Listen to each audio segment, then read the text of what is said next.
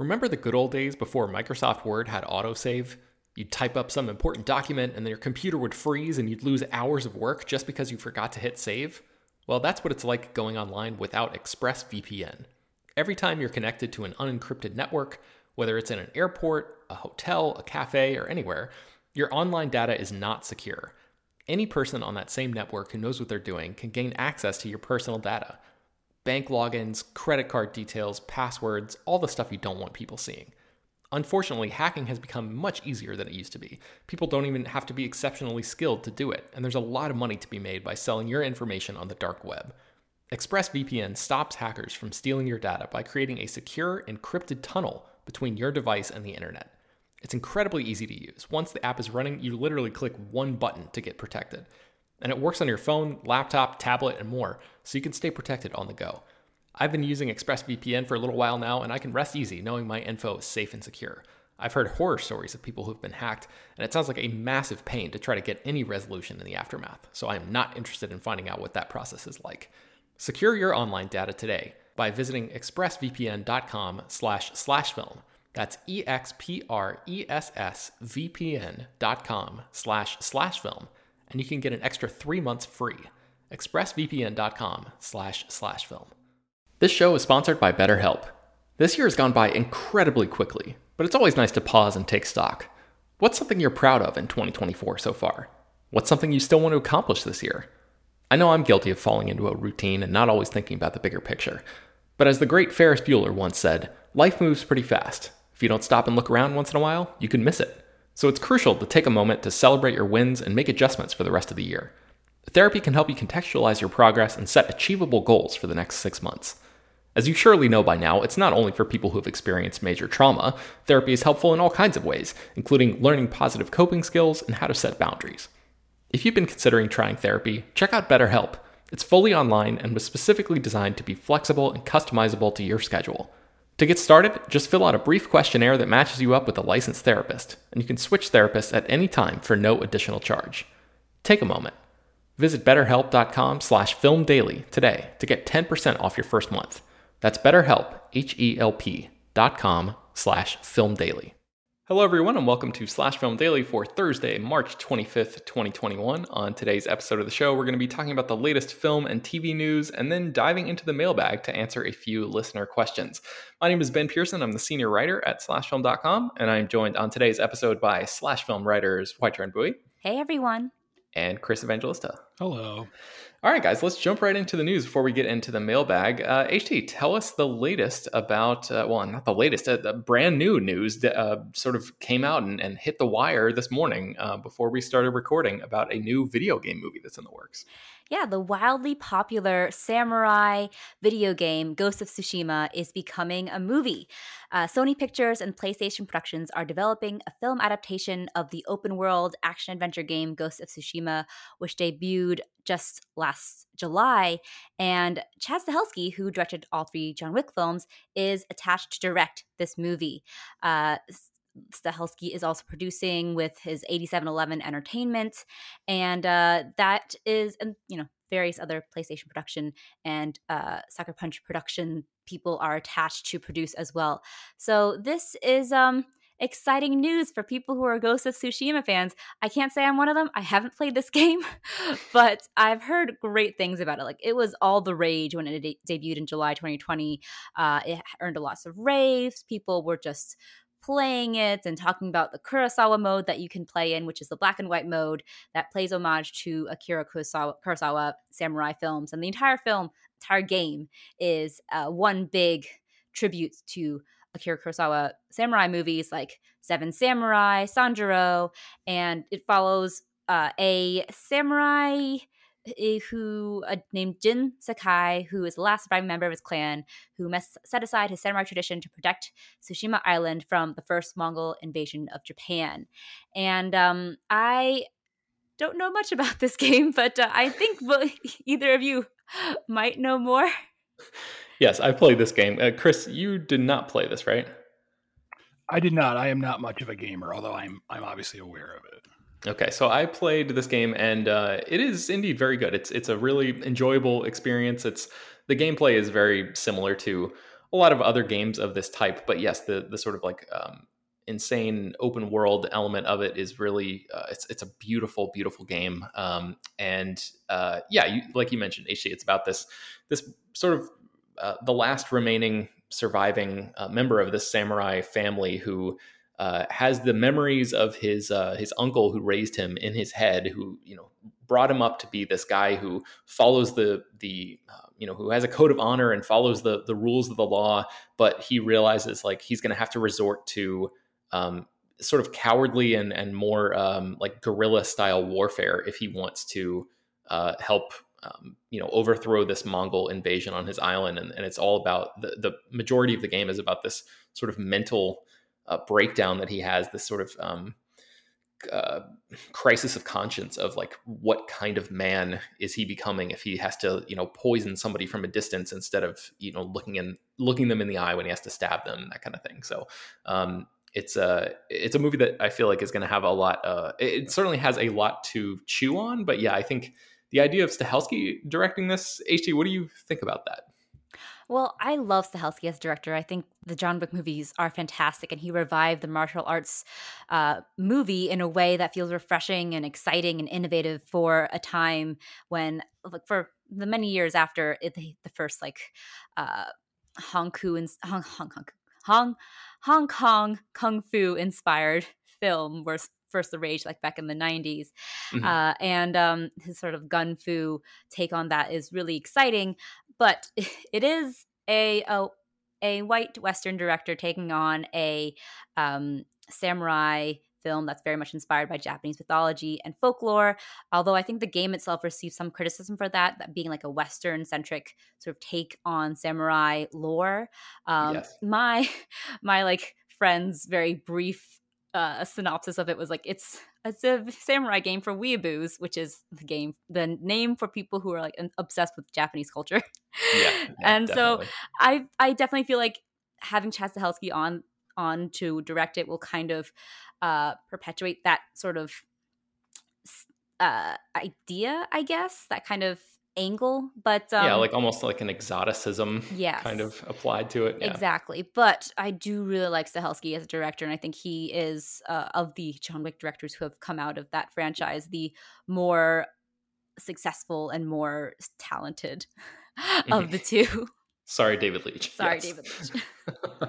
okay, uh, let's go into some superhero casting news. Chris, tell us about the latest uh, about the Black Adam movie. Uh, Pierce Brosnan has joined that film, and he's going to be playing Doctor Fate. Uh, and that's a character I have never heard of before because I'm too fucking cool. No, I just I just never read I've just never read Black Adam comics, so I I'm not familiar with this character. But the character is described as, per the very handy DC wiki, a powerful sorcerer and agent for the Lords of Order who fights evil alongside his wife Inza.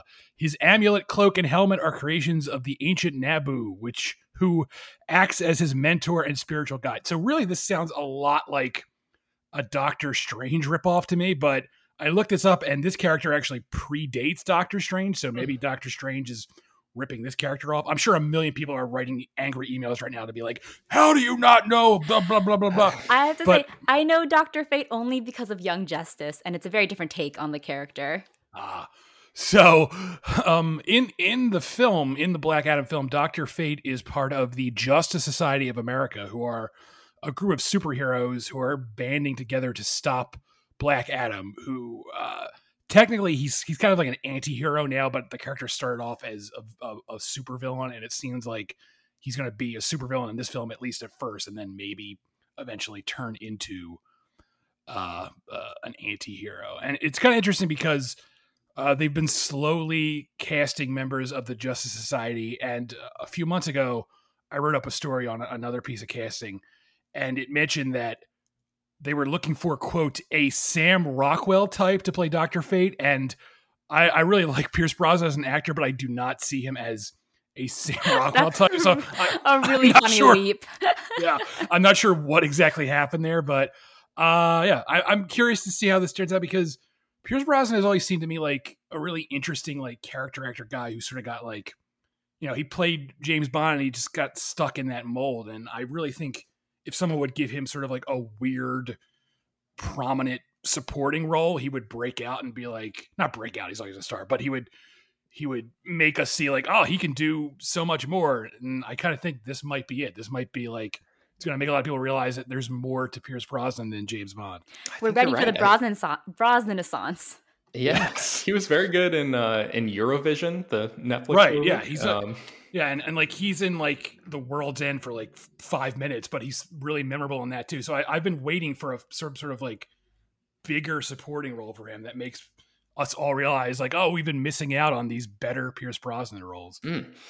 Um, HT, you mentioned you were familiar with this character because of uh, Young Justice. Is that character? I, I, I, feel like I've seen some conversation around this casting that suggested that um, this is a little bit, you know, as much as everybody loves Pierce Brosnan, this seems like a little bit of a missed opportunity to cast an actor of color in this role. And I don't know anything about Doctor Fate either. In Young Justice, is he like uh, portrayed as a, a character of color?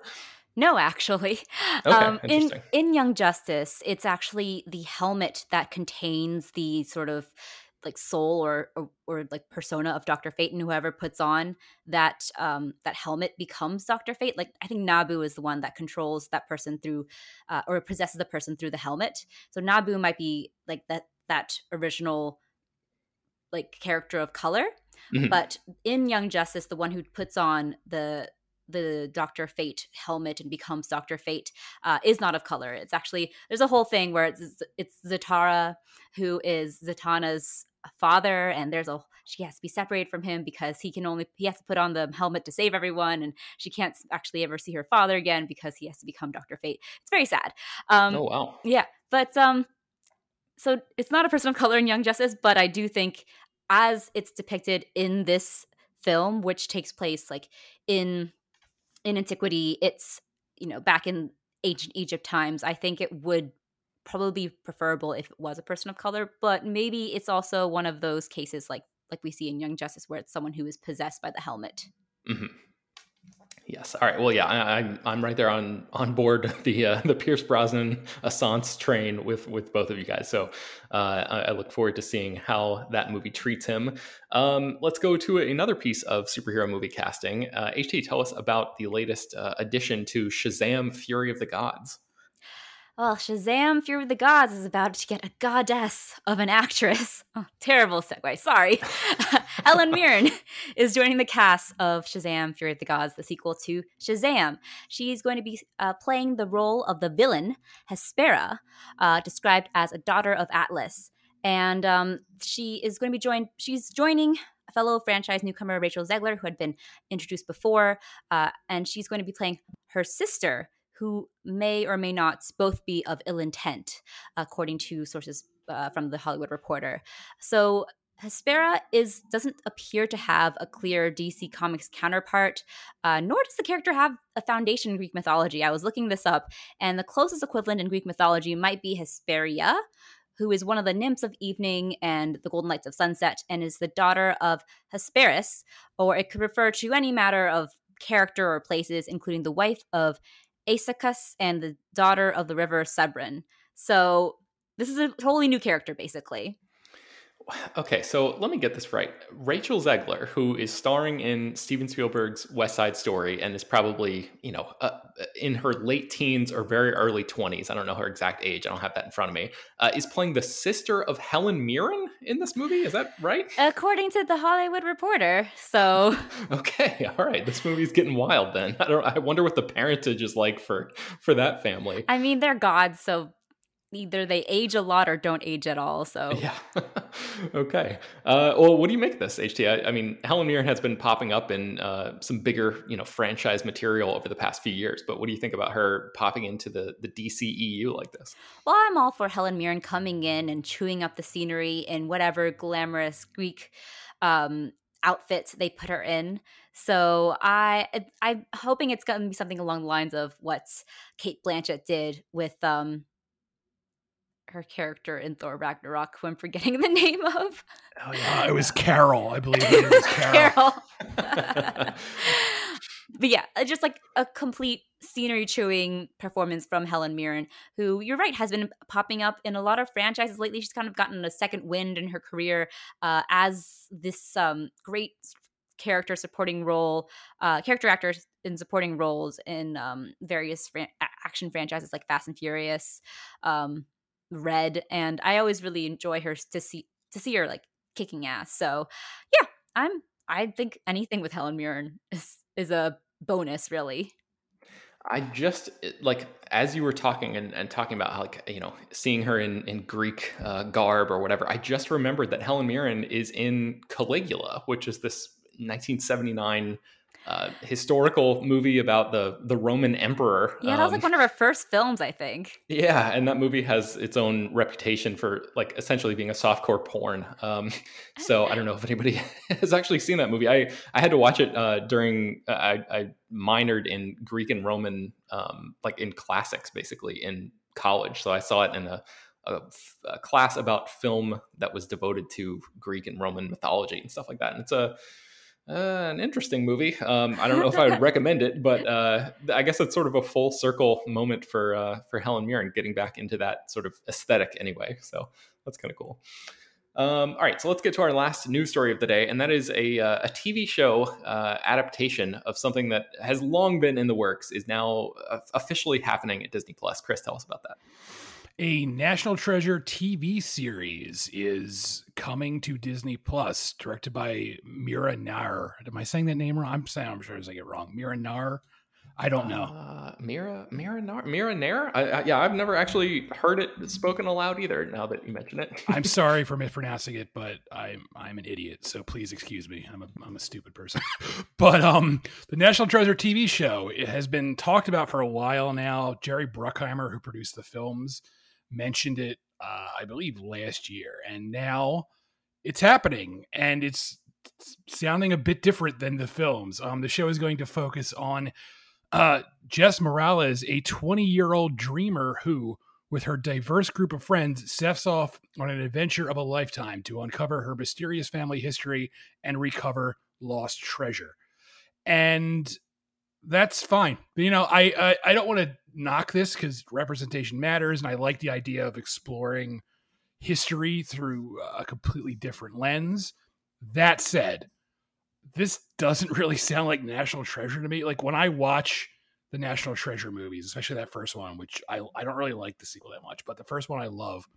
I I'm just watching it to see a very dumb movie about Nicolas Cage running around finding Ben Franklin's magic glasses. Like I don't I, I, like it seems to me like they're using the National Treasure concept to make like a serious show that investigates history through, you know, people of color. And I I again I really like that idea that, you know, we need ideas like that, but I also really just want National Treasure to be a big dumb excuse for Nicolas Cage to find Ben Franklin's glasses. Like I don't. Yeah, it's almost yeah. like come up with a different title for it, right. and the idea is great. But like, yeah, it, it, I think you're right. They, the National Treasure movies have carved out such a um, a specific and gloriously dumb identity for themselves that this almost feels like it's punching above its weight class by being like way smarter than yeah it's like the- it's taking it too seriously and again i, I feel bad saying that because it sounds like i'm knocking that idea and i i don't want to make that you know i'm all for it and i i hope this show turns out to be good but i really hope they also eventually make a new national treasure movie that is just you know stupid i want something stupid is what i'm saying i i don't need i don't need the, a show about history's mysteries to be smart i you know I, i'm okay with it being dumb yeah. HT, do you have an alternate? Okay, go ahead. Uh, I was just going to say, cynically, this is just an executive decision made in the the boardroom to uh, take advantage of a, a love for a, a, specific IP that mm. has you know name recognition. So that's yeah, it's unfortunately like that's basically what it is. But the idea is great. But yeah, I watch a National Treasure movie for Nicolas Cage essentially. Yeah yeah, I wonder if he's gonna like cross over and and appear in this, and then like, is that going to be a clash of tones because like of, of, the reasons that we've just been laying out? So I, I don't know. So to to be fair, to, to clarify, last year when Jerry Bruckheimer brought this whole thing up, he did specifically say that there's a TV show and a potential new movie in the works. And he did say the show would focus on younger characters, which it clearly is doing. But a film, a third film, if it happens, would bring back the characters from the movies. So, huh. so uh, even though we have yet to get the official green light word on National Treasure 3, it sounds like if that happens, that will give me what I want, which is Nicolas Cage acting like a jackass, running around, breaking into Independence kidnapping Hall. the president of the United States. Yeah, stealing stuff and just you know wearing bad wigs. That's what I want. I want that. I love. I sorry, just to take us off on, on, a tangent. I just love that one of the big moments in National Treasure is is the realization that um, daylight savings times changes the whole thing. Like yeah. daylight saving times is one of the big climaxes. It's great. How yeah, stupid. That- Exactly. That's what I want. I just give me something really dumb where Nicolas Cage like looks at the Constitution and he's like, "There's a drawing of Bigfoot on this." That's what I, you know. I want yeah. something like that. Oh, I need to rewatch National Treasure. All right, let's jump into the mailbag. Uh, Cade sent us an email with some adi- uh, additional suggestions for a topic that we talked about a long time ago, uh, several months ago now, um, which was movies or TV adaptations that were better than the books on which they're based. And Cade recommended Blade Runner, Forrest Gump, The Last of the Mohicans, and The Prestige. Um, and Cade recommended, you know, had like a detailed uh, breakdown of, of, several of those, including the Prestige. And I, I forgot that the Prestige was based on a a novella. Is it by Christopher Priest? I'm not sure if it's like a, a full length novel, but um, Chris, is that something that you've read? It seems like something you might have read. I actually haven't read it, but I do know it's it's really different than the movie. Like the book goes into like present day and stuff like this. So I, I do remember when the when the Prestige came out, I was reading about how the book is a lot different, but I've never gotten around to reading it. Aisha, have you read that one? I haven't read any of the books for uh, that were that these movies are based off of. Even uh, Blade Runner, which is based on uh, Philip K. Dick's Do Androids Dream, Dream of Electric Sheep. But I feel like that's not really based. It sort of like draws inspiration from that. So yeah. a lot of like loose uh, definition of like a movie, book to movie kind of thing. I guess one thing we we forgot to mention was uh, Stand by Me, which is based off the Stephen King novella The Body. Mm. Right? Yeah. So that's also one, yeah. even though it's also like kind of loose in the definition of an adaptation. Yeah, yeah, definitely. So we'll have to append that maybe, or our listeners can uh, can create a, a, master list for us on some wiki that m- might exist somewhere. I don't know. I haven't I haven't searched. I don't know if we have like a subreddit or something, but I don't know. Maybe somebody can put something like that together.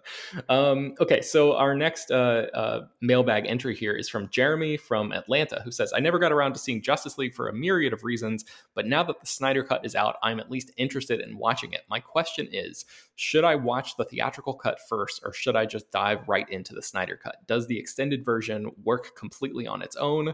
or to truly understand the zeitgeist around it, do I need to watch the theatrical cut first? Thank you, and I hope you all have a wonderful day. Uh, what do you guys think about this? We've all seen the Snyder cut. We've talked about it a lot over the past few days. Um, do you think that watching the theatrical cut is a requirement? I do not. Uh, primarily because it's you know aside from all the new scenes, it really is the same movie. Honestly, it's like the same plot. It's the same premise same you know uh, a lot of the same dialogue. So really it's it's pretty much the same movie just better and longer. So you really do not need to watch the original especially because the original isn't really that good to begin with so. What do you think ac i guess to appreciate why the snyder cut is such a big deal you would want to watch the original but i wouldn't recommend doing it because it just yeah it feels unnecessary in the way that I wouldn't want you to put yourself through that. yeah, unless you're really like looking at it from like a you know a historical or like a scholarly perspective or something i think you can you know have every conversation basically that you need to have just by watching the the full four hour thing um, if you are just the type of person who is yeah like very very curious and doesn't want to you know just watch like youtube clips of the differences or whatever and wants to like really get that full experience then yes you could spend six total hours in a day you know immersing yourself in a justice league uh, cinematic haze. I, I, don't know if i would recommend that either. So i, I tend to agree that um, that you can just probably just watch the snyder cut unless you're specifically curious about those differences. But in terms of just being able to like participate in the cultural conversation about it i think it's totally fine to just watch the snyder cut and you'll be good um, okay, so then our, our last uh, mailbag question here is from Craig from Houston. who says, uh, he, and he said this to us um, maybe a week ago, several days ago, when South by Southwest was still going on. So he said, uh, somebody who was able to virtually attend my first ever, first ever film festival this week with South by Southwest online. I wanted to reach out to the uh, Slash Film uh, Festival veterans to find out how they navigate the slightly overwhelming world of festival screenings. I'm just wondering how you try to select the films in advance that you hope to attend to watch and review, and how you stay focused several days in uh, and a few other random musings on film festivals. Do you think that virtual elements of film festivals will continue into the future uh, for maybe all, uh, for all, but maybe the biggest festivals? What would you say is the ratio of quality films versus the forgettable ones that you find at most festivals? And then finally, uh, can each of you provide the the title of the one movie that has been the most memorable that you've ever watched at a film festival? Um, so there's a lot to go through there. Um, I think we've actually, I think Peter just was talking, and Peter and Jacob on yesterday's episode were just talking about like whether or not the virtual component of film festivals would stick around. So I don't think we need to really address that. Uh, how do we try to select the films in advance? I think, you know, I think uh, if I could speak for all of us, that we're lucky enough to be in a position where we all work well enough together where we can we just uh, sort of to take a peek behind the curtain of what happens at slash film when a when we're all going to cover the same film festival we all take a look at what uh, movies are going to be playing, and we all just sort of rank them in order of how excited we are for those and then we send them all to jacob who then like works some math magic and gets back to us with just assignments based on uh, you know the positioning and all that kind of stuff. I think that that approach has generally worked out pretty well for all of us. Um, he, he's pretty fair about you know making sure that we get to see the the things that we're most excited about. So we we sort of lucked out i think in in that department instead of just being you know, uh, sort of dryly assigned whatever movies uh, happen to be playing. And we swap um, movies too sometimes if we're uh, not particular if we're particularly excited for one. Yeah, that's right. Um, I, I, wanted to ask you guys, how do you stay focused several days in? That's a you know, the, um, uh, Craig from Houston says that uh, he was tr- preparing for his 15th movie over the course of three days when he was writing this email. So uh, I think we all know that feeling pretty well. Is there anything, any particular tactic that you guys take to, you know, when you're like in the um, in the grind of a, a, film festival to sort of like stay sharp or, or anything? I mean, let's let's take the virtual component out of it for this year because it's been a little bit different. But let's pretend you're like actually on the ground at a film festival. What what do you do to sort of stay focused? Do you have any any tactics there? Nobody. Right, yeah, right. I'm trying. Oh, I was. I didn't want to cut in. And I Chris, go ahead. I don't. Oh man, I don't know. It depends on.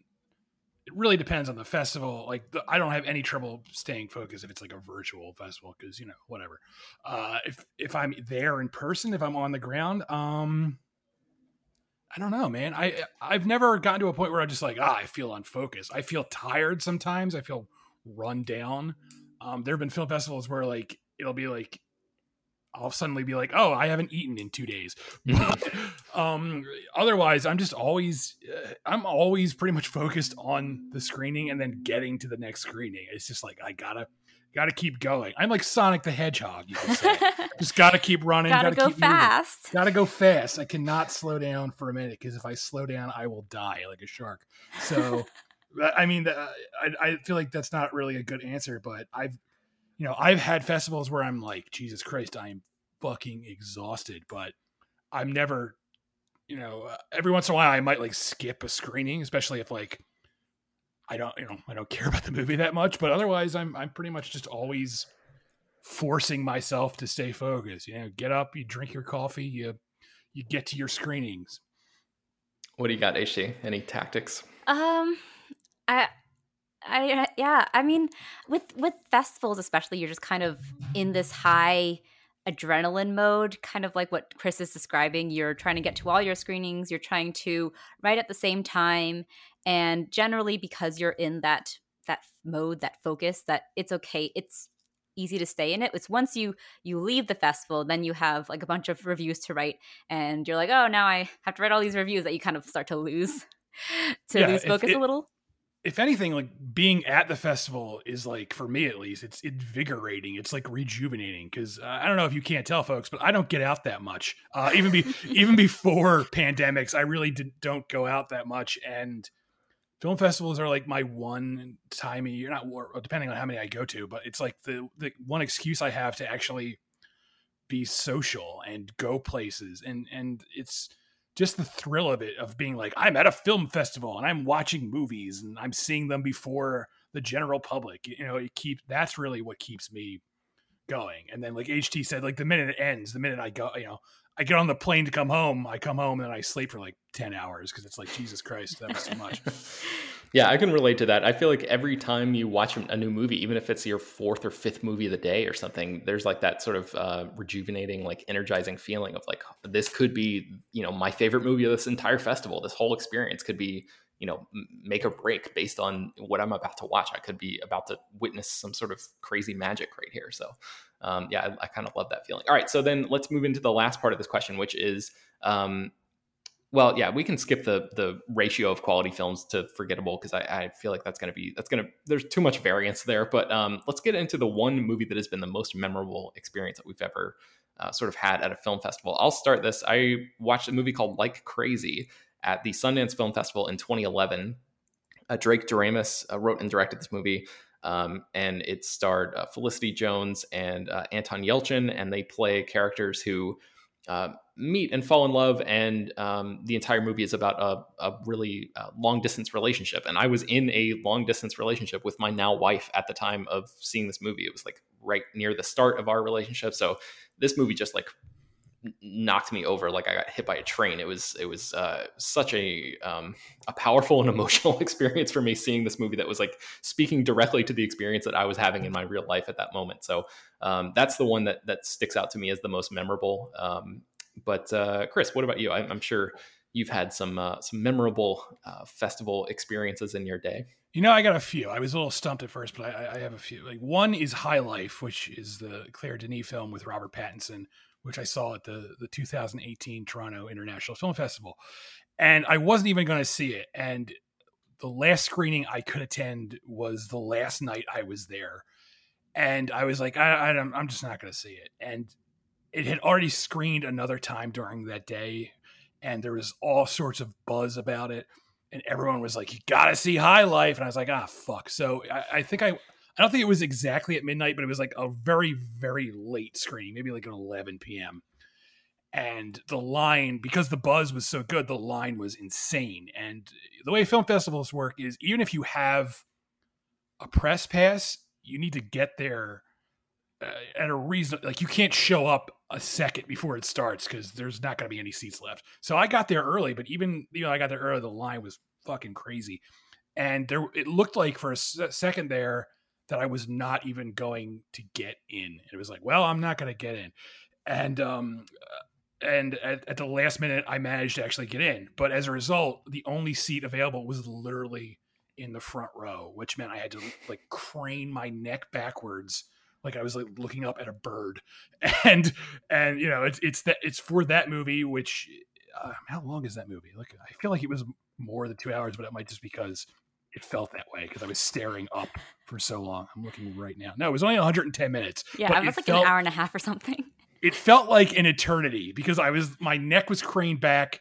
That and that movie is like a sensory overload because it's about it's about I don't even know what it's about. It's about people in space and they're fucking all the time. And there's like Juliette Binoche is like experimenting on everyone and there's a, there's lots of like close-ups of cum and it's just like so imagine like you're it's 11 o'clock at night you're very tired you're about to go home in a few hours and you're craning your neck backwards at an awkward angle watching a, a movie about cum in space. And so i was just like by the time it ended i was just like i don't even know how the fuck i felt about that movie um, I, I can relate a lot to that, Chris, because uh, the same thing happened to me for Only God Forgives, the Nicolas Winding Refn movie. I had to get, I basically got stuck in a front row seat for that, and that was, uh, I mean, there's far less um, ejaculate in that movie, but it is uh, definitely a sensory overload in, in a similar way. So, um, and then two more. One is Sound of Metal, which I saw also at TIFF, which was in uh, 2019,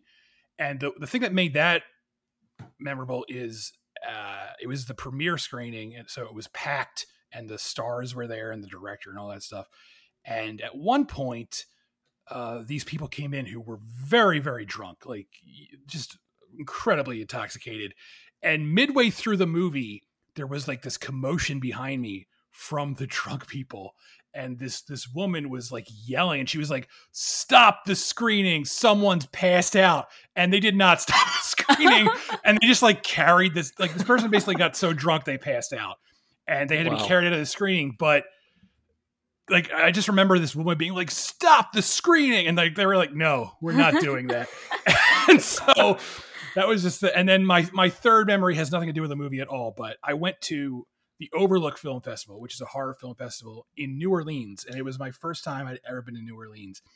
And honestly the movies there weren't that good but the experience of being in new orleans was incredible because i don't know if anyone here has ever been on New Orleans- or listening has been to new orleans but that town is it's basically everyone is drunk 24 7 and it's incredibly humid so you're just like sweating and you're sweating out alcohol and people are just stumbling around the streets holding open containers and it was just it was like uh, it was it was so much fun Sounds like it felt like you were in a movie.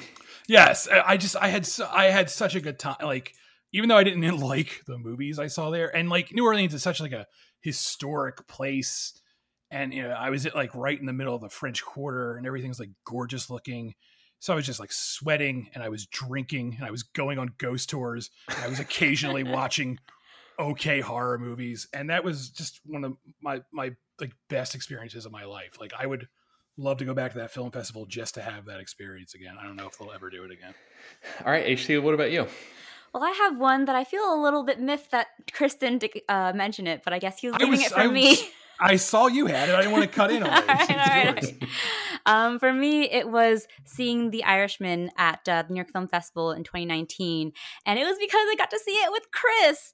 That's right. and you know all the other people uh, who were there who um, were also part of sort of that film Twitter circle and people I knew both through Twitter and in real life and through those professional lenses. And it was exciting to see them all together and congregating and being all excited for one thing because this was the world premiere for The Irishman. It wasn't part of the lineup uh, of New York Film Festival. It was just the premiere, and uh, it was at the end of the festival, and it was mostly press, and still people were lined up uh, like two blocks around the entrance uh, when when I got there, which was an hour ahead. Chris had already gotten there, even though he lives. I live in New Jersey. In New Jersey, And I, I actually drove there from New Jersey. Like, I got up at like 5 a.m. And even though, again, HT lives in New York, I was somehow there before her. yes, So and I, got- still. It sounds like I was late. I was there an hour early still, so whatever. but I was that- yeah. excited just to see Chris, who let me cut in line and stand next to him, and uh, we were all sort of vibrating with excitement. And it's, here's a here's an insight into what it's like to watch a movie movie with Chris, because it's it's Oh, actually boy. quite fun. Because um, when he likes a movie, uh, you can really feel it. It's like radiating off him. He sits up straight, and you can kind of hear like I don't know what it is. It's just like you can sense him really enjoying a movie. So this was what it was like sitting next to him for The Irishman. He was just having a ball, just enjoying the life out of it. That was like we also saw um, John Wick three together, and that was him just being so excited about that movie. So their insight into what it's like watching a movie with Chris. Also, Irishman is great. So it was just like a fun time overall, and just seeing everyone and and seeing a movie with Chris, my bestie. Oh, I had a, I, so nice. it was a lot of fun. And that movie, uh, it's uh, one of my favorite movies. The movie's so good. And the, I don't, you know, if you've seen The Irishman, you know how it ends. It ends with this big, draining, emotional beat. And like the theater was like dead silent. I was just like, oh, just like letting out this sigh of like, oh my God, what a good movie. And then I was like, I have to go because I wanted to beat traffic. And I got up to run and I kicked someone's water bottle over. And I was like, I'm so sorry. And they were like, don't worry about it. And I drove home. And that's the story. Oh man, great stuff! All right, well, good stories from from both of you. I, I enjoyed that as I hope the listeners enjoyed that as much as I did. So, uh, okay, um, I think that's going to bring us to the end of today's episode of Slash Film Daily. You can find more about all of these stories that we mentioned on today's show at slashfilm.com, of course. And linked inside the show notes of this episode. Slash Film Daily is published every weekday, bringing you the most exciting news from the world of movies and TV, as well as deeper dives into the great features that you can find on the site. You can subscribe to this show on Apple, Google, Overcast, Spotify, all of the popular podcast apps, Send your feedback, questions, comments, concerns, and more mailbag topics to us at peter at slashfilm.com. Make sure to leave your name and general geographic location in case we mention your email on the air. Don't forget also to rate and review the podcast on Apple Podcasts. Tell your friends, spread the word. Thank you all for listening, and we will talk to you tomorrow.